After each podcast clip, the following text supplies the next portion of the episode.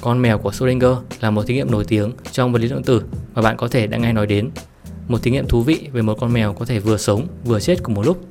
Thí nghiệm này mô tả sự kỳ lạ của vật lý lượng tử cũng như một liên hệ giữa vật lý lượng tử và vật lý cổ điển. Nhưng trước khi tìm hiểu về thí nghiệm này, hãy nói một chút về sự khác biệt giữa vật lý cổ điển và vật lý lượng tử.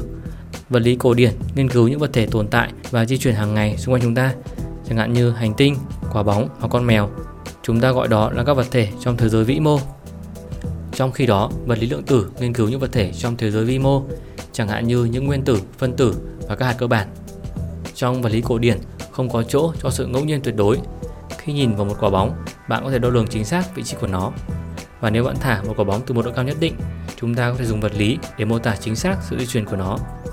Trong thực tế sẽ có những sự ngẫu nhiên do sai số trong quá trình tính toán vì chúng ta không thể đo lường chính xác hoàn toàn mọi thứ. Chúng ta gọi đó là sự ngẫu nhiên tương đối. Sự ngẫu nhiên xảy ra do sai số trong đo lường hoặc do không có đủ thông tin. Sự ngẫu nhiên tương đối có thể xảy ra, nhưng ngẫu nhiên tuyệt đối là không tồn tại trong vật lý cổ điển.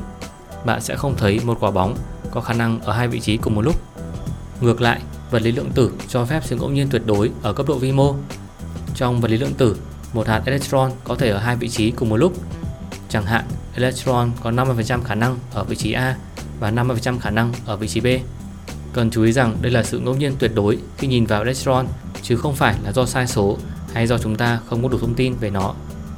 Chúng ta gọi đó là một trạng thái chồng chập, superposition của electron. Electron ở một trạng thái chồng chập của vị trí A và vị trí B cùng một lúc. Đây là điều không thể được thấy trong thế giới vĩ mô vì chúng ta không nhìn thấy một con mèo có thể vừa ở nhà của bạn, vừa ở nhà của hàng xóm. Bạn sẽ không thấy tôi vừa thuyết trình trong một sự kiện, vừa ngồi tận hưởng trong một quán cà phê. Vật lý lượng tử có vẻ tương đối kỳ lạ, nhưng nó là một lý thuyết thành công để mô tả nhiều hiện tượng trong cuộc sống và đứng đằng sau nhiều thứ mà chúng ta đang dùng hàng ngày, chẳng hạn như máy vi tính, công nghệ laser, máy cộng hưởng từ, MRI vân vân. Và sau video này, bạn thậm chí có thể vừa hiểu vừa không hiểu vật lý lượng tử cùng một lúc.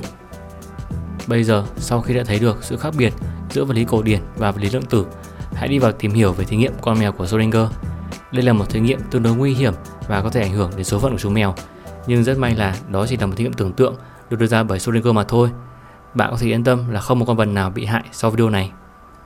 Trong thí nghiệm tưởng tượng của Schrödinger, một con mèo được đặt trong một chiếc hộp kín, trong đó có một hạt nhân phóng xạ, một thiết bị đo, một cái búa và một lọ thuốc độc.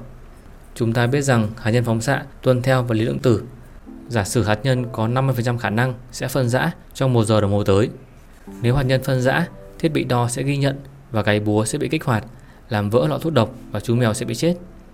Ngược lại, nếu hạt nhân không phân rã, sẽ không có điều gì xảy ra và chú mèo sẽ còn sống.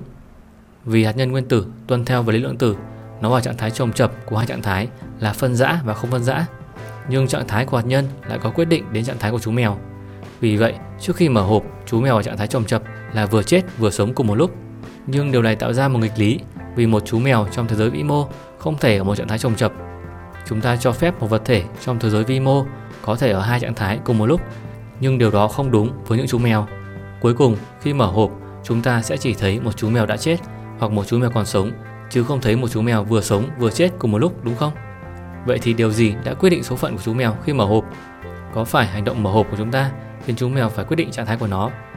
Việc bạn mở hộp đã gián tiếp làm cho chú mèo bị chết hoặc giúp cứu sống nó bằng cách gán số phận của chú mèo trong thế giới vĩ mô với trạng thái của hạt nhân nguyên tử trong thế giới vi mô.